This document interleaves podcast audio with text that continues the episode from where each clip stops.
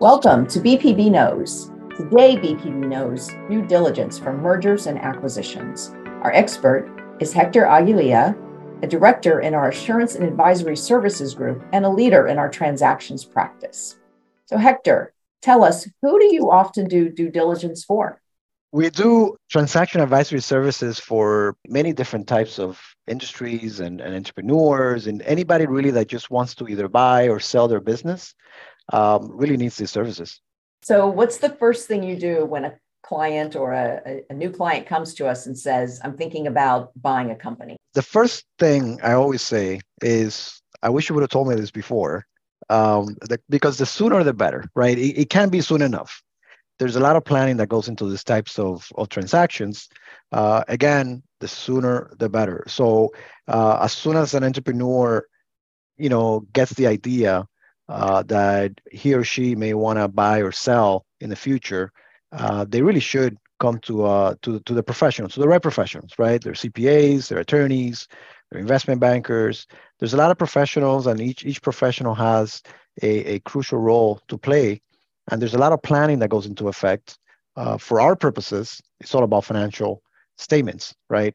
How how are the financial statements? How are your internal controls? Can we produce uh, the financial statements that are going to be crucial to the buyer or the seller understanding the business. And usually the transaction is based on those financial statements.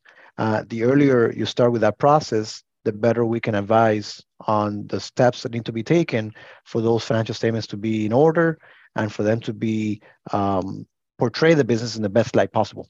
Is the process of due diligence different if you are a buyer or you're selling? It's there's a yeah there's different approaches uh, very similar, but each has some um, you know minor differences. Uh, if you're a buyer, um, there's obviously there's a, a big unknown, right? What what is it that you're buying?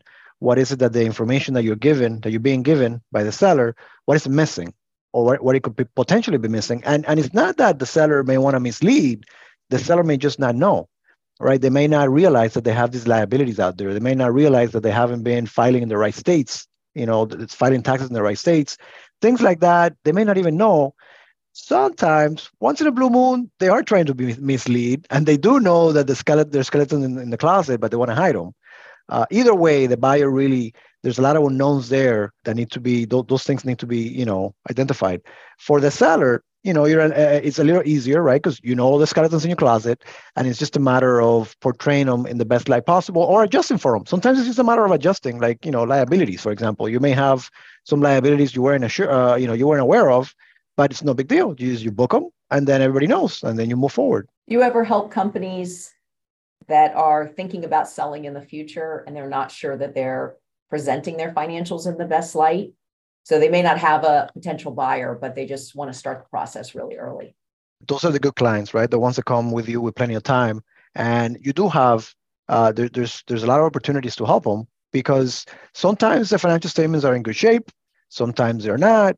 Either way, um, we adjust them, right? And and and it's uh it's sometimes it's eye opening, right? Uh, an entrepreneur may think that they have a value, but once you get through the books and records and you put them in order, that value may be multiplied by a multiple or sometimes it even decreases but usually usually goes the other way. Usually they have a more a lot more value than they think uh, and it's all a matter of you know applying generally accepted accounting principles correctly. Revenue recognition is crucial. Um, sometimes you know they think that they're that they're earning revenue at a point in time when it's really overtime or vice versa. So there's a, there's a lot of different ways to look at a business and to adjust it properly per accounting principles generally accepted accounting principles that really gives you the the, the right uh, operations and the right results and the right net income and the right EBITDA that uh, a, a, knowledgeable buyer or a knowledgeable seller will be able to to use in, in negotiating. Do you have to do you have to sometimes have candid conversations with business owners because is it hard for them to separate the emotional part of moving to this next phase from the just the numbers and the the facts. Yeah, and and you know you can you can think of it as a car, right? You you've had this car for for 20 years and it's your baby and you've loved it, um, and and you have a lot of sentimental value to it. you know, it was a car maybe you took to the prom or something. You know, I don't know. It's a it's a it's a 1969 Mustang, and then you're like, this is beautiful. This is worth a million bucks. Well, the buyer may look at it and go, wait a minute, you know, like I got to redo the body and I got to do this and I got to do that. You know, I, I, I can only buy this for 50,000. So yeah, that, sometimes that happens. There's, you know, these are people's babies. These are people's, you know, livelihood and then they're very attached to it. And yeah, sometimes it happens. And sometimes, hey, they, they get surprised. And it's like, you know what? they they, they thought it they, they they thought they had a Chevy, but they really have you know like a Mercedes. You know, like you you, you never know. You got to go through the process. I bet that's a fun conversation to have. How long does the process usually take? You know, that's that's a very uh, interesting question, and it's very unique, right? Each each engagement is different. Um, again, it depends on uh, the the the internal controls. It depends on the the financial statements that they have. You know, do they have a good uh, accounting group? uh, that's been diligent and, and booking the right things. Um, sometimes, if everything's in order, you know, from from a buy perspective, is usually a little quicker. You know, you can you can get due diligence done in, in, in a month or two. Uh, from a seller's perspective, sometimes a little bit more planning involved, a little bit longer process, especially if, like I said, the controls are not in place and you got to help them put the controls in place. If the financial statements are not in order, to put those financial statements in order, that could that could take you know a very long time or a short time. It, it, it varies a lot so customized, I guess, for each one. You mentioned at the beginning of our talk that um, there's a lot of professionals that are involved when somebody buys or sells. How do you work with attorneys and other professionals that the, the entrepreneur may have? Yeah, you know, sometimes entrepreneurs already have, let's say, an investment banker or an attorney, uh, both, uh, but but they're missing the CPA uh, you know their cpa maybe is just uh, you know a local guy that just really uh, or a local person that just you know usually just works on taxes for example. Um, sometimes they have everybody in place.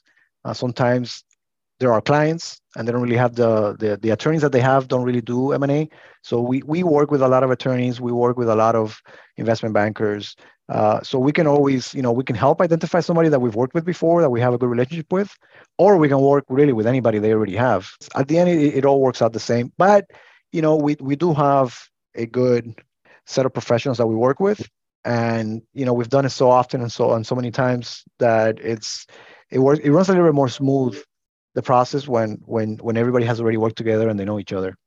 The firm members who work on these kind of engagements are they mostly in the audit d- department? Do they have like these specialized audit skills that they know what to look for? It's uh, it's really a, a, joint effort among all of our departments in the firm.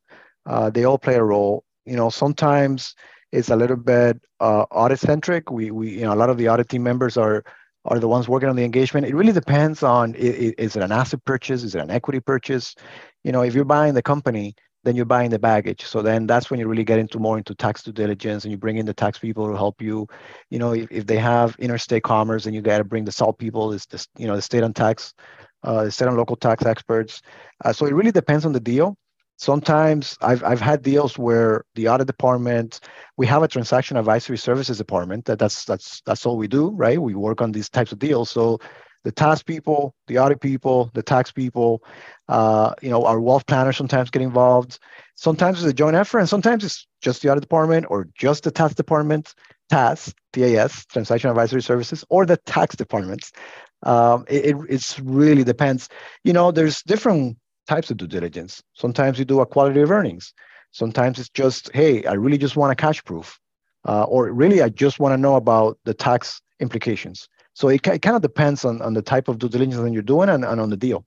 And I guess that's one of the things that makes us so good at doing it is because we have a wide range of experts who can be pulled in whenever you need them on any of these engagements. Well, thank you so much for being part of our show today and explaining the um, due diligence services that we offer here in our firm. And to our listeners, thank you for joining us. As always, if you have questions or topics that you'd like us to cover in the future, you can contact us at bpbknows at bpbcpa.com.